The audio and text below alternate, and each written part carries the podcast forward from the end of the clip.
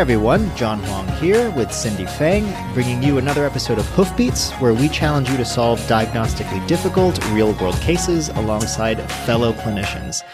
Notice how I didn't say master diagnosticians this time. And that's because the discussants for our episode this week are actually members of our own Core IM team. Now, even though none of us here at Core IM are master diagnosticians yet, Cindy and I thought that interviewing doctors from our own relatively junior cohort could still be a valuable source of insight onto the reasoning process. At the very least, they are easier targets.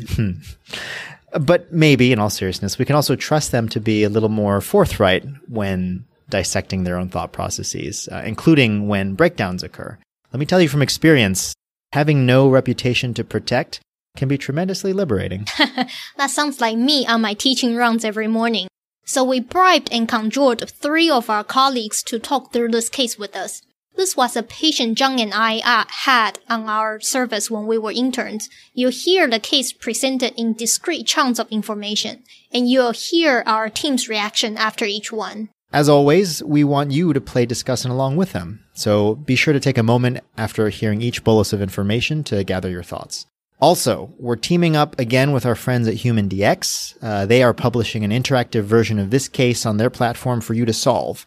Uh, links will be in the show notes. This is also a good time to mention that HumanDx is running a week long challenge specifically featuring cases of altered mental status and neurologic disease.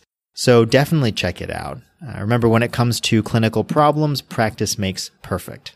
All right. So now that we're on the same page, let's move on to the case. John, do you want to go ahead and present the first chunk? Yeah. All right, here we go.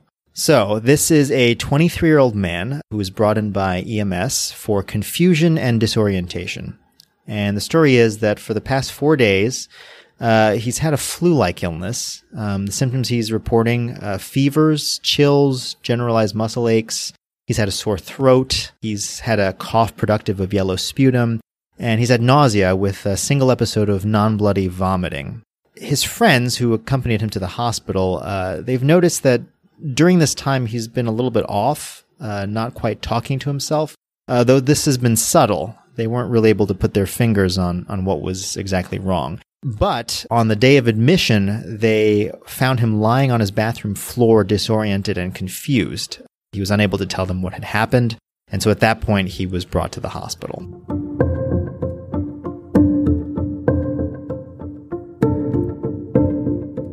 So, first up at the plate is our very own Dr. Shira Sachs, fellow Hoofbeats writer and host, and hospitalist at Cornell Medical. So, I'm thinking mostly in an infectious category right now. With these four days of fever, myalgias, cough, and sore throat being relatively non-specific symptoms, I'm thinking about is this a viral URI? And then in the altered mental status, with this disorientation for the last three days, you know, I want to be able to tie potentially any of those viral infections into his disorientation. So, is he dehydrated, leading to a metabolic abnormality, be it uremia, hypo, or hypernatremia?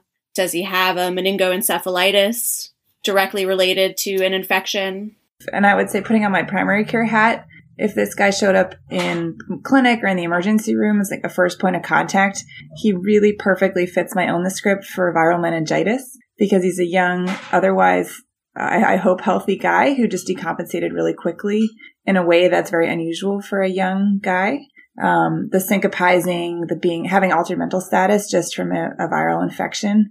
Um, so I would jump straight to that and then try to round out, like, what else could I be missing? Is this not meningitis at all? Um, is it not an infection at all? But that's right where my mind went. Um, and especially with the measles outbreak happening right now, it's hard not to go straight to um, to meningitis. So, um, but then I, I, really like how Shira laid out all the other um, systems that could be involved. That's Dr. Janine Knudsen, a writer and producer at IM's Mind the Gap. She's a primary care physician colleague of mine here at Bellevue. And uh, you hear her openly acknowledging uh, her use of pattern recognition and early anchoring in her initial remarks. I mean, one episode of nausea and vomiting is kind of surprising to me. So the fact that he was found collapsed in his bathroom uh, makes it does seem like it's more of a severe viral inf- illness than you would normally expect. If you told me that you didn't really know what's going on with this guy, I'd probably figure he's probably having a lot of diarrhea or vomiting. If this was a Monday morning, some of this might have been from him partying too hard over the weekend. So it's hard to say, but uh, I'd want to know more. Is projection a cognitive bias? I like to think of myself as the common man, John. John, are you throwing shade to your discussants? Just as Steve. And last, of course, that is Dr. Stephen Liu, writer and producer along with Janine at Mind the Gap. and, as he's quick to remind us, uh, suffering from the effects of a lingering cold, which apparently excuses him from having to justify any of his diagnostic errors. So, uh, let's get deeper into this case before Cindy and I really uh, jump and start picking apart everything. Cindy, do you want to give us the next chunk of information? So he has a history of Crohn's disease diagnosed six months ago via endoscopic biopsy. He is on infliximab and azathioprine. His last infliximab infusion was within the past month, and he has not been having symptoms recently. Yeah, well, all of a sudden we have an immunosuppressed 23 year old, so I think that changes a lot. Um, definitely leans more towards infection, just to sort of state what I think we're, we're all thinking. But, um, but then you sort of wonder autoimmune disease, like, is there anything else that could masquerade and look sort of like this that's autoimmune? I think I would turn to Google for this one. I would definitely look at um, autoimmune disorders associated with Crohn's. That's the first place to go, just not doubting that diagnosis um, to start. And then if I were to doubt that this is Crohn's and maybe there's some other syndrome that could cause all these symptoms together, I'm not thinking of it off the top of my head. So I might um, try to look up, you know, a vasculitis because that's an autoimmune disease that might be more likely to affect more organ systems. But now I'm really, really reaching. I think I'm still considering infection as the top, um, top reason. Yeah, I'd want to think about what infectious etiologies um, this patient could now have related to his azathioprine and infliximab exposure. And we always think about TNF alpha inhibitors and TB, but I want to do a deeper dive. You know, if we end up going down the meningitis pathway, should we be thinking about less typical bacterial infections in this population like listeria? Should we be thinking about, you know, viral agents I typically wouldn't think of in this patient, like VZV or something like that? Um, and then again, just like Janine, I was also wondering, you know, it would be nice to know a little bit more about his Crohn's history. Is there a different vasculitis that can also have CNS manifestations and GI manifestations?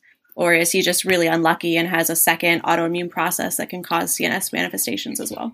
One thing I do want to point out how reliable is this past medical history or any history we get here from this patient coming in with altered mental status and confusion? Did he omit any other important information? Remember, plenty of diagnostic errors happen at the stage of data acquisition, even before the stage of data interpretation.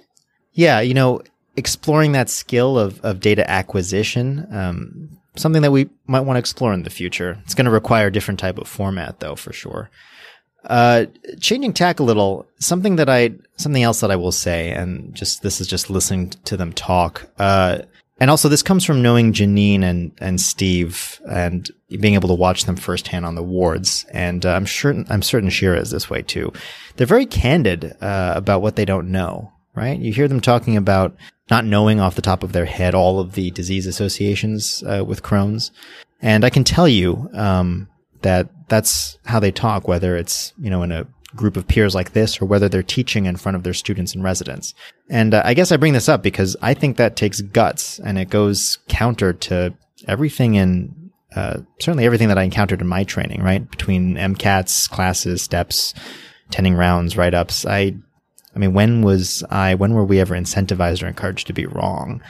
Um, but here, you know, you have these folks here, for lack of a better phrase, uh, reverse pimping. Instead of asking questions that only they can answer, they make a point of deliberately asking questions whose answers they don't know.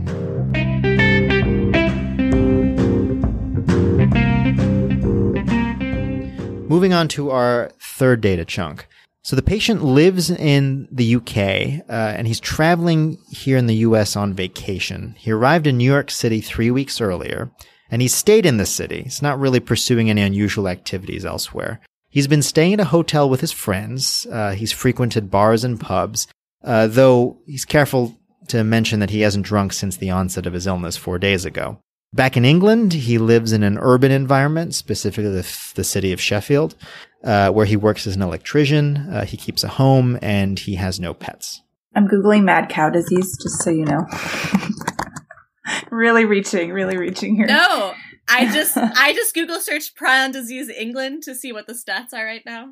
I love how Amazing. one of you typed in mad cow disease, even though she's a doctor.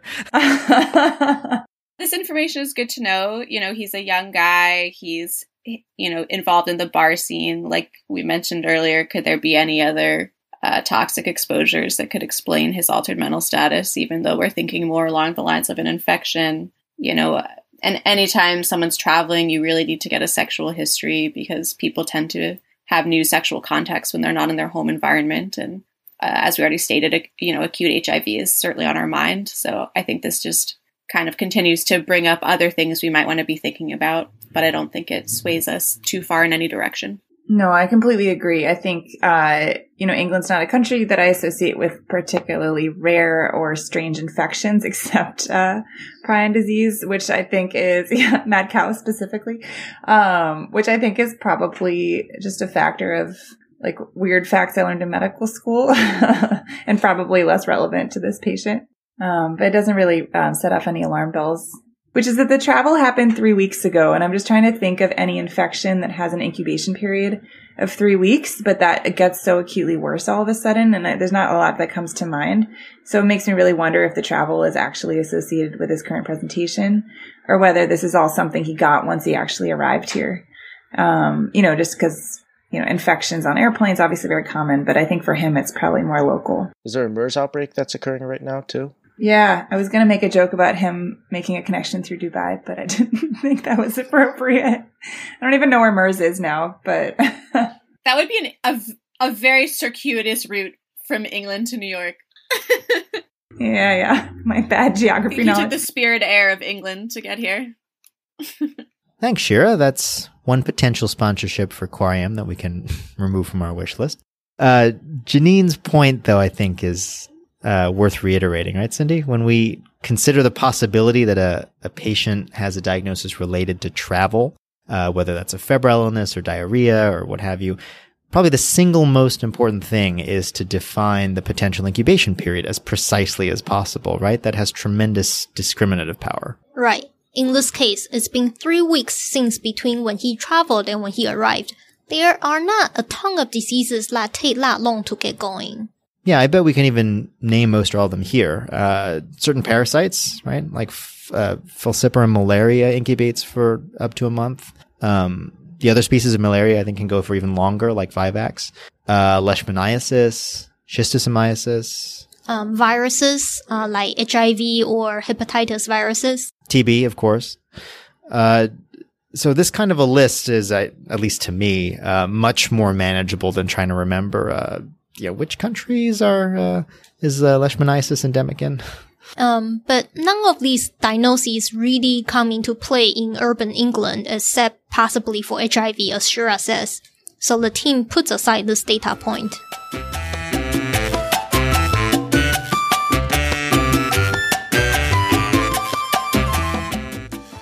Alright, fourth data chunk. On examination, he is febrile to 104.6. He is tachycardic to 128. He has a blood pressure 130s over 80s and tachypneic to 22. A normal oxygen saturation of 98% on room air. Yikes. He's sick. Pay attention. I mean, I see those vitals and I need to see this patient right away. Like, I might need to collect my thoughts or look more stuff up later, but I need to go evaluate this patient Yeah. immediately.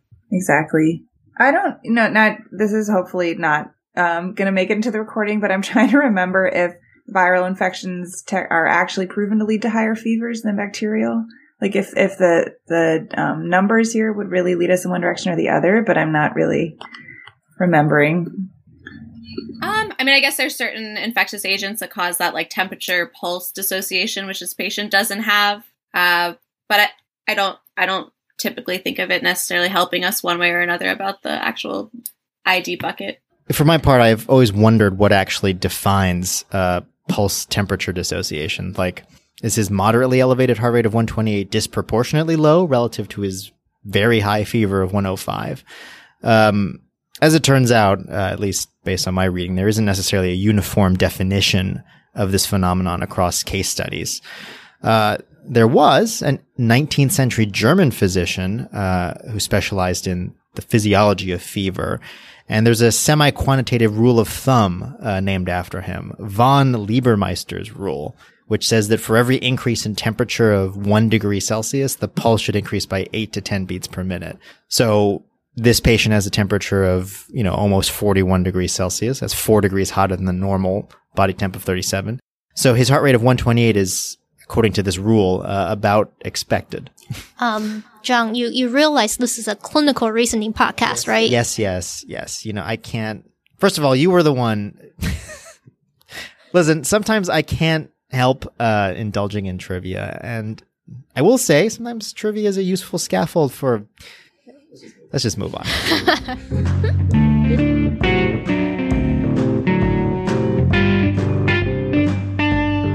data point number five. Uh, his neurologic exam is abnormal, so he's awake. He is oriented and he's answering questions, uh, but he appears just tired and listless. He can't perform serial sevens past 93. He can't spell words backward. Uh, his speech is scanning. In other words, it's slow and halting, and there are noticeable pauses in between syllables within a word. Uh, he struggles with rapid alternating motions, and he exhibits dysmetria bilaterally. In other words, he overshoots when asked to point. He's unsteady on his feet. Uh, he struggles to get out of bed, and when he does, his stance is wide. Definitely, I'm more worried about um, something um, in the central nervous system, specifically his cerebellar dysfunction. Um, but I'm not sure I would necessarily say this is just a cerebellar infection. I would still just be worried about meningitis in general. Um, but this is very concerning. Yeah, uh, like there's some global features of his encephalopathy, his inattention, his speech difficulty, but there are specific cerebellar signs. You know, um, I think we'll probably get hand imaging early on. We want to make sure there's no mass lesion, but also going down sort of the meningitis category, we want to think about things that can cause a vasculitic, like picture and stroke like symptoms, like something like VZV. Um, um, Google is great. Am I allowed to tell you what I found? A case report with John Huang. I well, no, not not that good, not that good.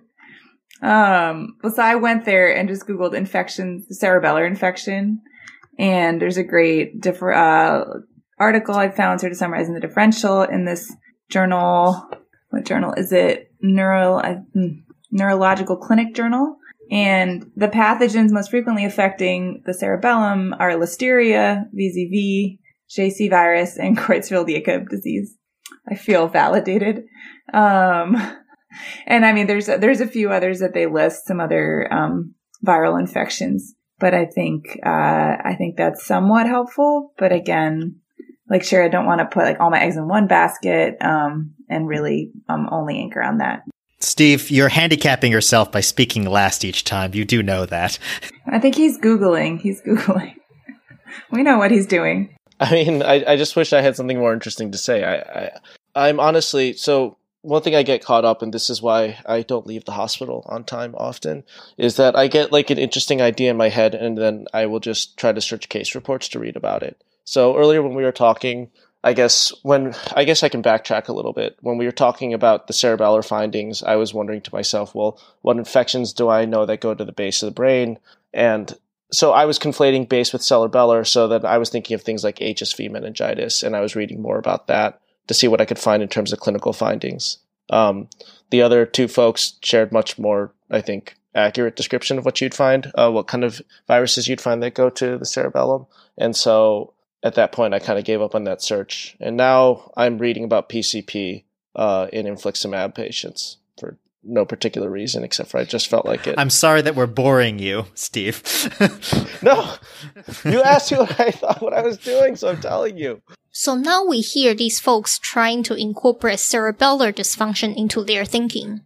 And there seems to be agreement the cerebellar dysfunction sounds unusual enough that it probably adds specificity to this case. But no one's pattern recognition is being activated yet. You see Janine reaching again for her external Google Drive brain.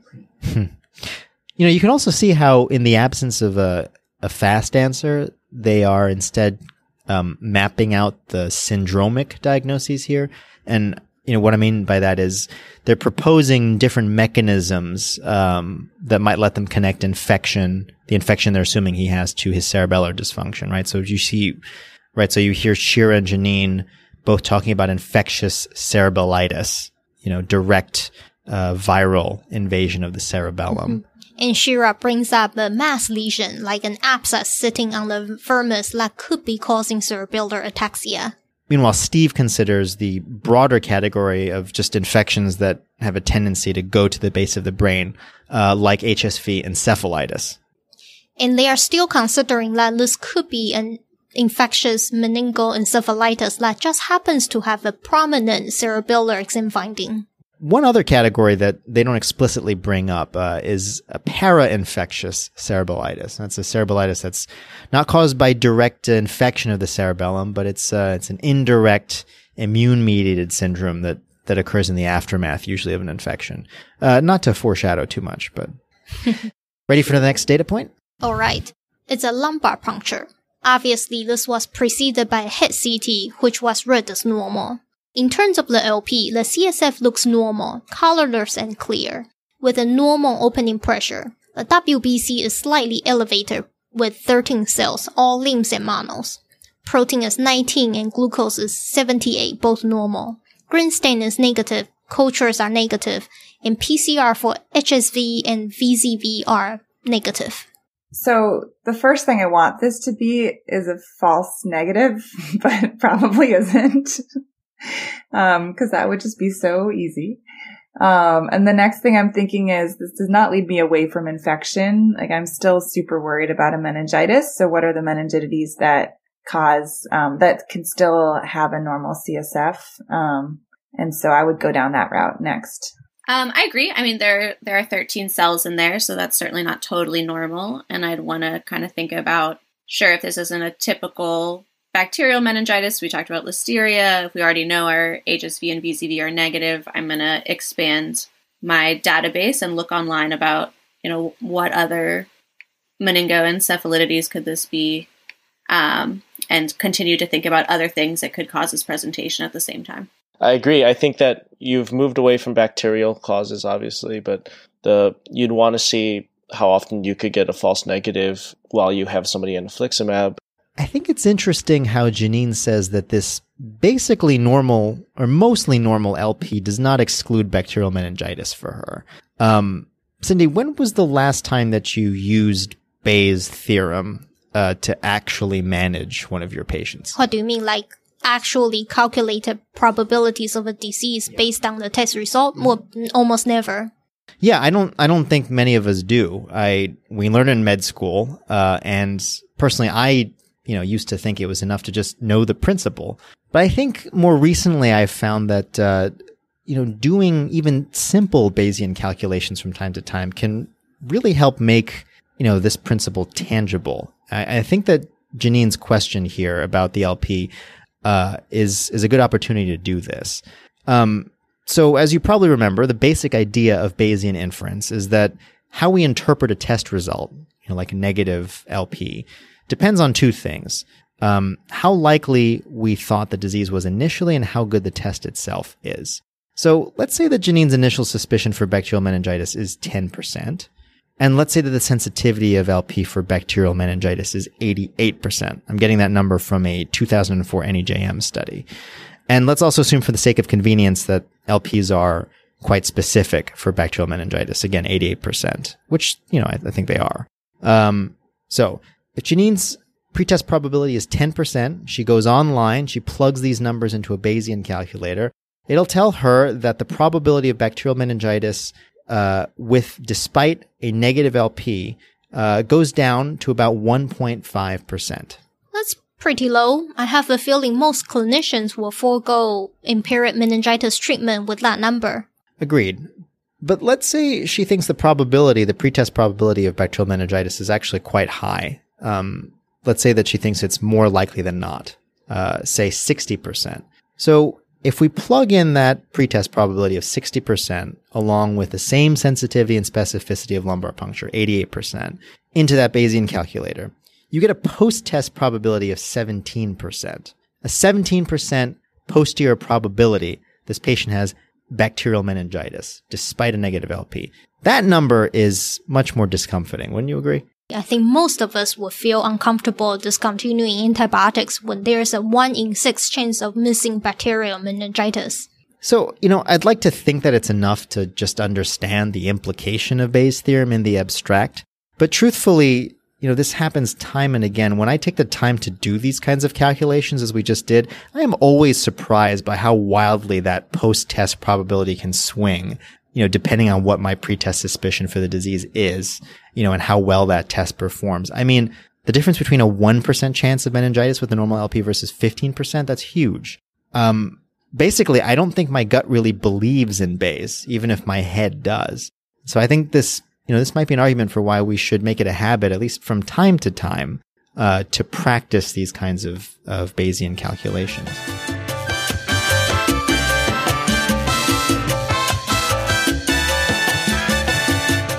Uh, so the next chunk of data, uh, routine admission labs. He's hyponatremic to 131. His transaminases are moderately elevated. His AST is 357. His ALT is 111. And his LFTs are otherwise normal. His cell counts are also deranged. He's leukopenic to 2.6, uh, differential 74% neutrophils, 20% lymphs, 5% monos. He's anemic to 10.9 with an MCV of 81. Uh, and his platelet count is down to 87. So this is what I was worried about, that if we got the full set of labs and we saw the abnormalities, I was thinking there would be some liver involvement. And then I was thinking maybe there would be electrolyte derangements.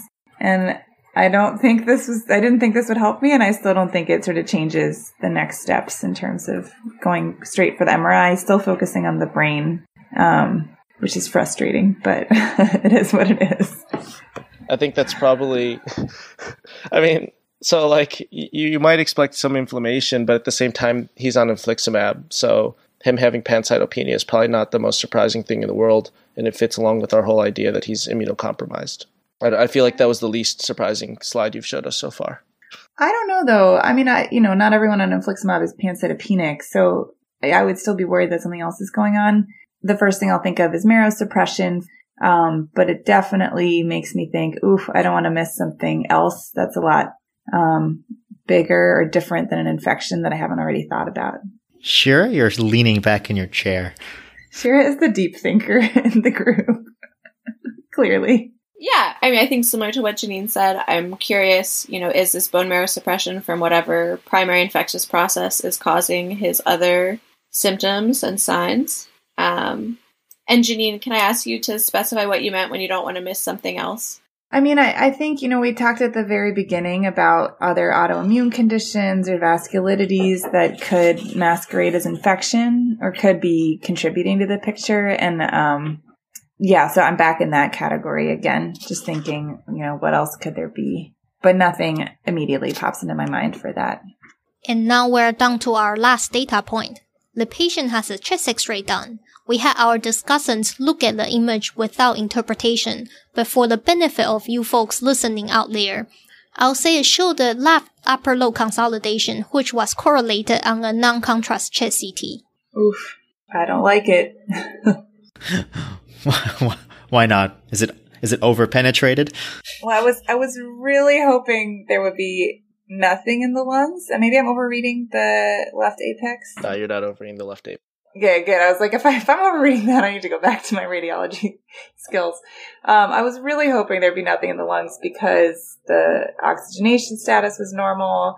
Um, I know he had a slight cough, but I was hoping that'd be something in his throat. So now we're, you know, tuberculosis is back up there. Um, other, you know, pneumonias are back on the list. So it broadens the differential, I think. And so you've given me a guy with a pneumonia. He's got cerebellar findings of, um, uh, you know, everybody's pointed out, uh, and he is coming in relatively septic. So I would try to link those three findings together. Um, and what I usually end up doing is probably building differentials based off of one or two of my key points, probably what's going to cause pneumonia and cerebellar things, and build from there. Uh, my guess is I might start off with uh, causes of an acute pneumonia that might then spread to the brain. And so that's what I've been thinking about recently. But I mean, otherwise, what I think of is like strep pneumonia going to brain and causing strep meningitis.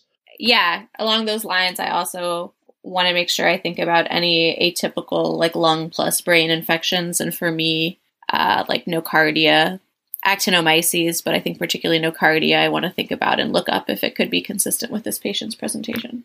I think of actinomyces and nocardia as being more slow. Yeah, agreed. But same with TB. Be careful what you tell TB to do. that's a Bellevue lesson right there. I think that's a anywhere lesson, dude. So at this point, we started pushing our core IM team discussants for closing thoughts, much to their chagrin, and on what they would do diagnostically and therapeutically.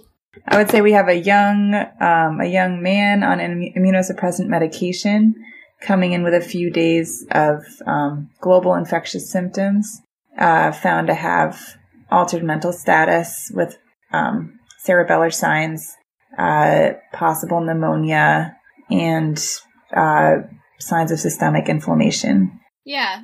So I'd say we have a young immunocompromised patient presenting with viral symptoms and altered mental status, found to be febrile, tachycardic with cerebellar dysfunction on exam, and labs notable for pancytopenia and hepatocellular transaminitis with a left upper lobe consolidation on imaging, aka WTF. Not familiar with that syndrome. cut that out. Please cut that out, John. Steve, do you use problem representations? Only when specifically asked. it's, I, I actually genuinely value uh, you saying that. I, am curious.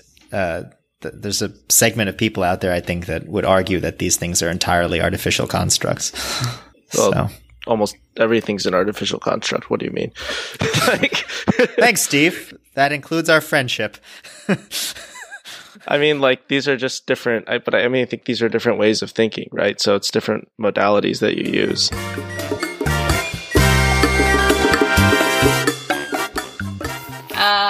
I'll try to explain what, where I'm trying to wrap my my head around. You know, clearly we're worried about underlying infection with sepsis, pneumonia, and then we have to tie together his altered mental status, pancytopenia, transaminitis. We talked about the viral things I still want to investigate include HIV, which we haven't done. I totally agree with Janine. EBV and CMV remain on my list. I, again, I don't know. Yes, it's a primary left upper lobe co- consolidation, but they both can certainly cause transaminitis and pancytopenia. Um, and so I'd probably get PCRs and serologies for both and get HIV fourth generation uh, antigen antibody testing. And then this altered mental status, you know, is there a lesion we didn't see on the CT scan? Are there small microabscesses or something that we, we didn't see on CT? Again, direct CNS invasion, or is this just global encephalopathy from his underlying sepsis? And I would definitely get an MRI with contrast, blood, urine, and sputum cultures. I'd send the other non invasive pneumonia workup just because. Strep, Legionella urine antigens. Um, but I think in this patient, you know, if our cultures don't grow anything, we're going to have to pursue further invasive testing, whether that's a bronch or something like that, to try to get um, an underlying etiology. And again, I'd send testing, specific testing for HIV, EBV, CMV at this point. And I'd probably do broad spectrum antibiotics. You already told us the HSV PCR was negative, so I, I probably would hold on the acyclovir for now. Um, but I'd I'd probably give him Vanc, Cefepime. I mean, I think that ampicillin for meningitis at this point, like we already talked about, how his CSF is not really so consistent with a bacterial meningitis. But I would probably go broad spectrum, gram positive, gram negative coverage. I don't know that I'd pull the trigger on on antifungal coverage just quite yet. Okay.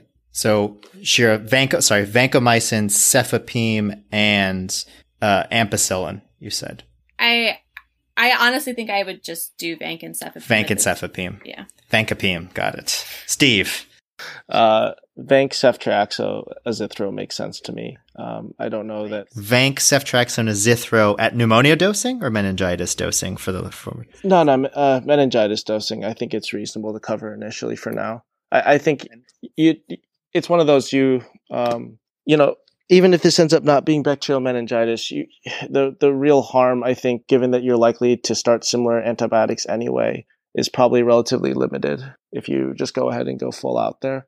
Um, I don't know you, that I would necessarily think you need the broad spectrum uh, gram negative, I don't think anybody would fault you for doing it. So vancomycin is just as good as vancomycin, I would say. Okay, so to sum up at this point, our group seems to be in general agreement about what they consider to be the essential features and the essential problems uh, that this case poses, right? What can cause lobar pneumonia and encephalopathy with such prominent cerebellar features uh, in this young patient who's on a TNF alpha inhibitor and has a wide variety of, of uh, metabolic lab abnormalities? They don't have an exact diagnosis, um, but they do know what they want to read up on and they agree generally on a treatment plan, continuing empiric treatment for meningitis as well as lobar pneumonia, and pursuing investigation of the CNS and lung processes in parallel. So before we move on to reveal the diagnosis, let's just stop. Uh, why don't you take a moment to lock in a diagnosis? And as you do that, I'm curious, do you suspect that your answer is incorrect? Uh, if yes, uh, if you think your diagnosis ultimately will be incorrect, or if you fail to arrive at one altogether, what do you think might have been the reason why? We actually asked our discussants these questions uh, before we revealed the answer to them.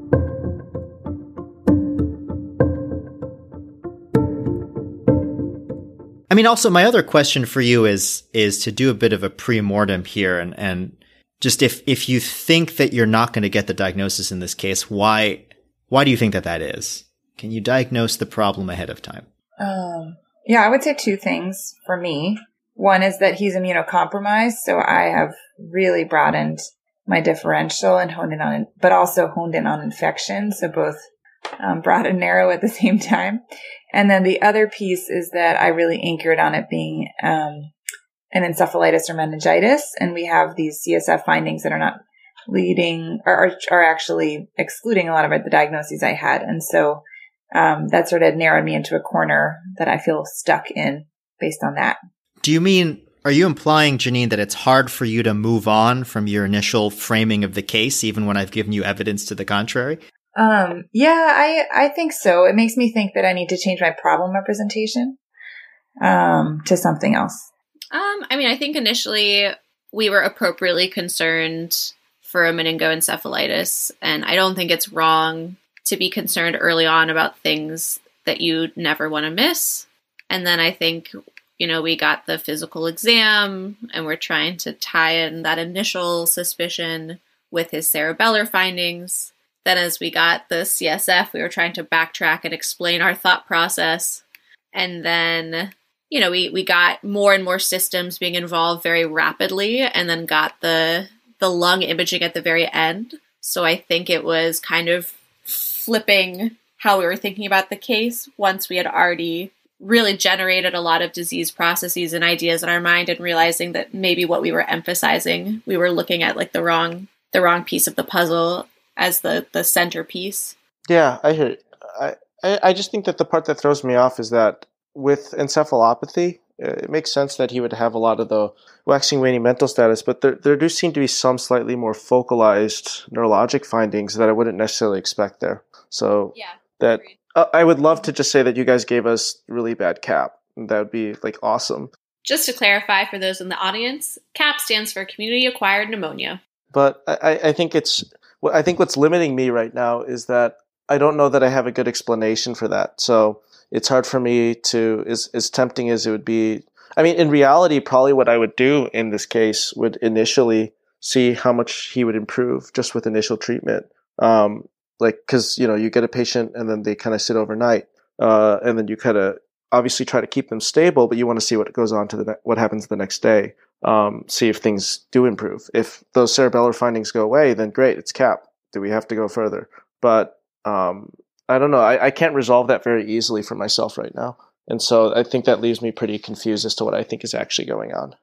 Some common things emerge here. Shira and Janine both imply that their thinking might have been constrained by the way the case was framed, even though they are consciously aware of this possibility. And Steve points out that the differential remains pretty wide because they are not confident about the significance of the cerebellar findings. So this technique, assuming that one has failed and trying to diagnose where things went wrong ahead of time, uh, this is called pre-mortem examination. It's a strategy that I think is commonly seen in, in business management to identify weaknesses in in, uh, in projects, but it's been transplanted into uh, medicine, into clinical decision making. This is typically the opposite of what we do. The more common method is to analyze our mistakes after they happen, and no doubt that's an important process. The so-called cognitive autopsy or post-mortem. The retrospective review has the potential to be distorted by hindsight bias, the tendency for ourselves to rationalize, well, I knew that all along. Yeah, there's a famous experiment that illustrated this kind of uh, bias, which was published in 1972. It was by researchers uh, Baruch Fischhoff and Ruth Beyth. So at that time, Richard Nixon was president and he was scheduled to visit China. And that was completely unexpected. You know, the two countries hadn't had formal diplomatic relations since 1949, and Nixon had this reputation as, as being an ardent anti-communist. So nobody knew what would happen uh, at this summit. So the authors took this as an opportunity and they gave their subjects a list of hypothetical outcomes of this summit. Um, so this, you know, this list would include items like, quote, the U.S. will establish a permanent diplomatic mission in China, unquote, or, uh, quote, the U.S. will refuse to formally recognize the, you know, the communist Chinese government. So Fischhoff and Beyth asked the subjects to rate how probable they thought each of these outcomes were from zero to 100%. You know, 100% being they were absolutely certain um, that this would be what, what happened. And then, uh, after the summit had, had taken place and concluded, months later, uh, the authors revisited these subjects and they asked them to try to recall how likely they thought each outcome was. Uh, and the authors found that for events that had actually transpired, the subjects would consistently overestimate that. They would say that they had thought it was 80% likely that, say, formal relations would be established, when initially they'd only put down 40%. The opposite was observed for events that didn't happen. And so uh, Fischhoff and, and Beyth interpreted this as evidence that, you know, human beings, we tend to anchor in our present reality and uh, and we have difficulty retrieving our past states of mind uh, with any degree of accuracy. And that's why pre-mortem examination comes in useful. Imagining something has gone wrong with your patient in the real world is one way to structure a diagnostic timeout. I often ask my residents on rounds, say, if this patient with the cellulitis does not improve on the antibiotics you are about to start, why and what do you want to do? Is there an alternative diagnosis like an underlying abscess? Or this was not a cellulitis in the first place and there was a DVT underneath it? Or is it a management error like choosing the wrong antibiotics that does not cover the right pathogen? Or your antibiotics uh, was subtherapeutic due to drug-drug interaction? I also find this technique useful in preventing medical errors. Um, I'm actually known for asking my residents the same questions almost every day. Of all your patients, who is the most likely to die on you today? And how? What can you do to lower the chance of the likely bad outcome? Or at least prepare yourself for the rapid response.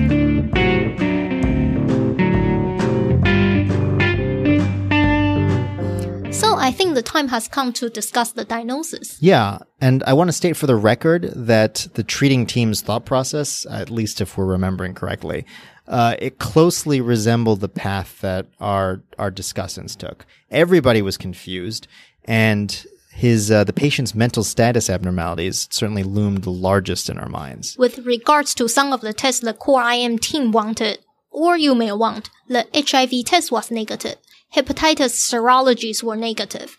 Herpes viral serologies were negative. Blood and urine cultures were negative. He was indeed put on antibiotics to cover both meningitis and community acquired pneumonia, vancomycin, ceftriaxone, azithromycin. And within 72 hours, steady improvement was apparent. The brain MRI MRA.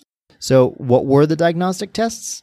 Well, there were two a urine antigen assay, which returned positive for Legionella, and a sputum culture, which grew Legionella pneumophila. So this was a severe case of legionellosis. He ultimately made a full recovery and returned to his home country safely. So, you know, it's, it's been seven years, I think, uh, since Cindy and I saw this case. And she was actually the intern assigned to him. I, I just watched from, from afar, but it has stood out to me, you know, at least for all these years, I think, um, in part because of how challenging the diagnosis was to make prospectively and yet, you know, how it made, makes perfect sense retrospectively, right? Every piece of data, you know, that we discussed is consistent, I think, with an experienced clinician's illness script for legionellosis, right? You have the patient himself, the young man who's immunocompromised. And more specifically, he has impaired cell mediated immunity uh, because he's on a TNF alpha inhibitor. So that's of specific relevance to intracellular organisms like legionellosis.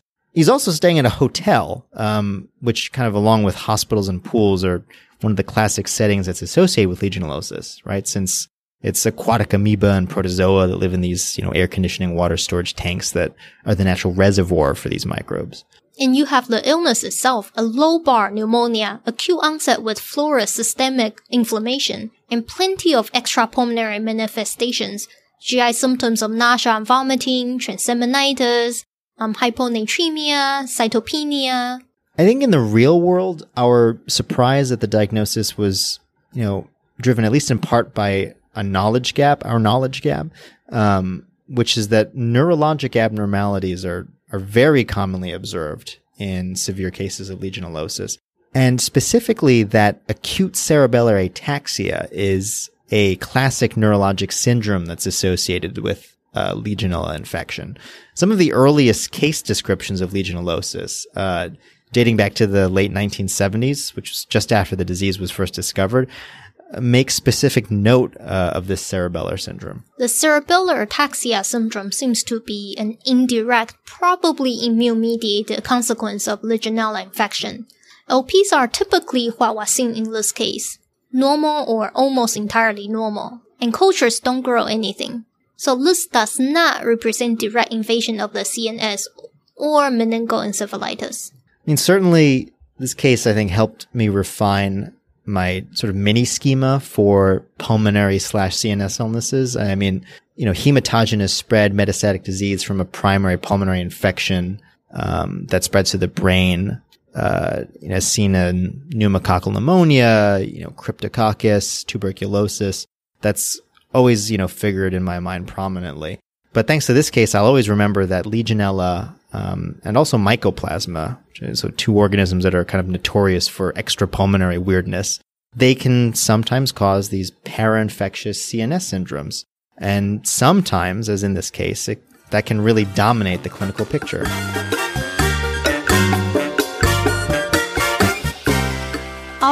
Our am IM discussant sounded disappointed, um, although I don't know why. They formulated a problem representation that essentially matched the diagnosis illness group, and they selected appropriate empiric treatment as well as ordering the correct diagnostic te- test. yeah, I have to say they didn't they didn't seem too happy with us.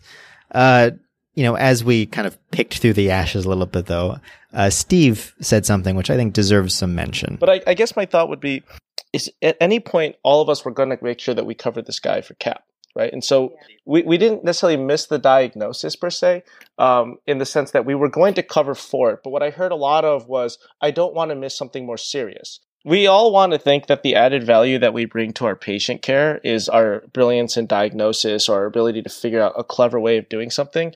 But you know, you, you talked to me about liking to give antibiotic talks, and this is like the old phrase, the enemy of good is better, right? Trying to go for an elegant solution is often the stupid solution because the reality is like 95% of doctors would have ended up treating this appropriately because they would have treated for 99% would have treated for cap would and actually probably during the legionella outbreak in 2012 which we were all residents during you would have tested for this reflexively and that would have been the right call to make and i would say a lot of new york doctors now during the summertime do that especially when it's been wet right so and so when we were talking you guys were talking about let's get blood cultures let's get sputum cultures we said that multiple times and if our subconscious thinking activates it and it's automatic, sometimes that is good enough. Um, Steve is saying that even though they did not explicitly submit the correct diagnosis, they didn't recognize that the patient had the classic legionellosis syndrome. They identified the clinical problem with enough accuracy that they would have treated the patient properly in the real world, sending off the right test to make the diagnosis, and starting the right antibiotics upfront. Yeah, I, you know, I rib Steve a lot, but I will say I do not think this is just him trying to save face for his group. I mean, it's an important question. How do we define uh, diagnostic success? Many times, maybe even most times, it isn't in convincing yourself or others that you've got the right final diagnosis a priori. It's in ensuring the well-being of your patient, right? So success for this patient in the real world, I, I think is reasonable to argue would be having quickly excluded life-threatening CNS infection and in thoroughly evaluating him for both usual and unusual causes of pneumonia. And ultimately in ensuring that he received early and appropriately broad antibiotic coverage, including uh, the macrolide or the quinolone that would ultimately cure him of his legionellosis. The diagnostic strategy with the highest accuracy isn't necessarily the optimal strategy for a doctor to use. Think about it. Let's say every single PE scan you ordered came back positive for PE. You don't get to brag that you're a master at diagnosing PEs. That just means you're not scanning enough people for PEs.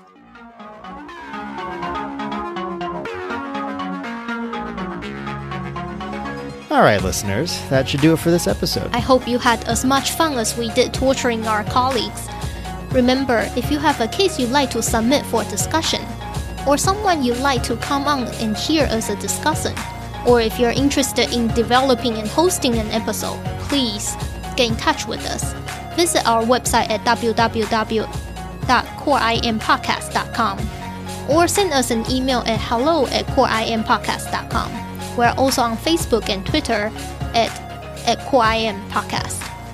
Thank you to Doctors Sachs, Knudsen, and Liu for weighing in on this episode. And special thanks to our audio editors for this episode, Richard Chen and Harit Shah, along with our Core IM colleagues Shreya Trivedi, Marty Freed, Amy O, and Michael Shen. And an honorable mention, as always, to Dr. Stephen Liu for extra emphasis. Opinions expressed in this podcast are our own and do not represent the opinions of NYU or other affiliated institutions, nor should they be construed as medical advice. Thank you for joining us. With Core IM, I'm Cindy Fang. And I'm John Huang. See you next time.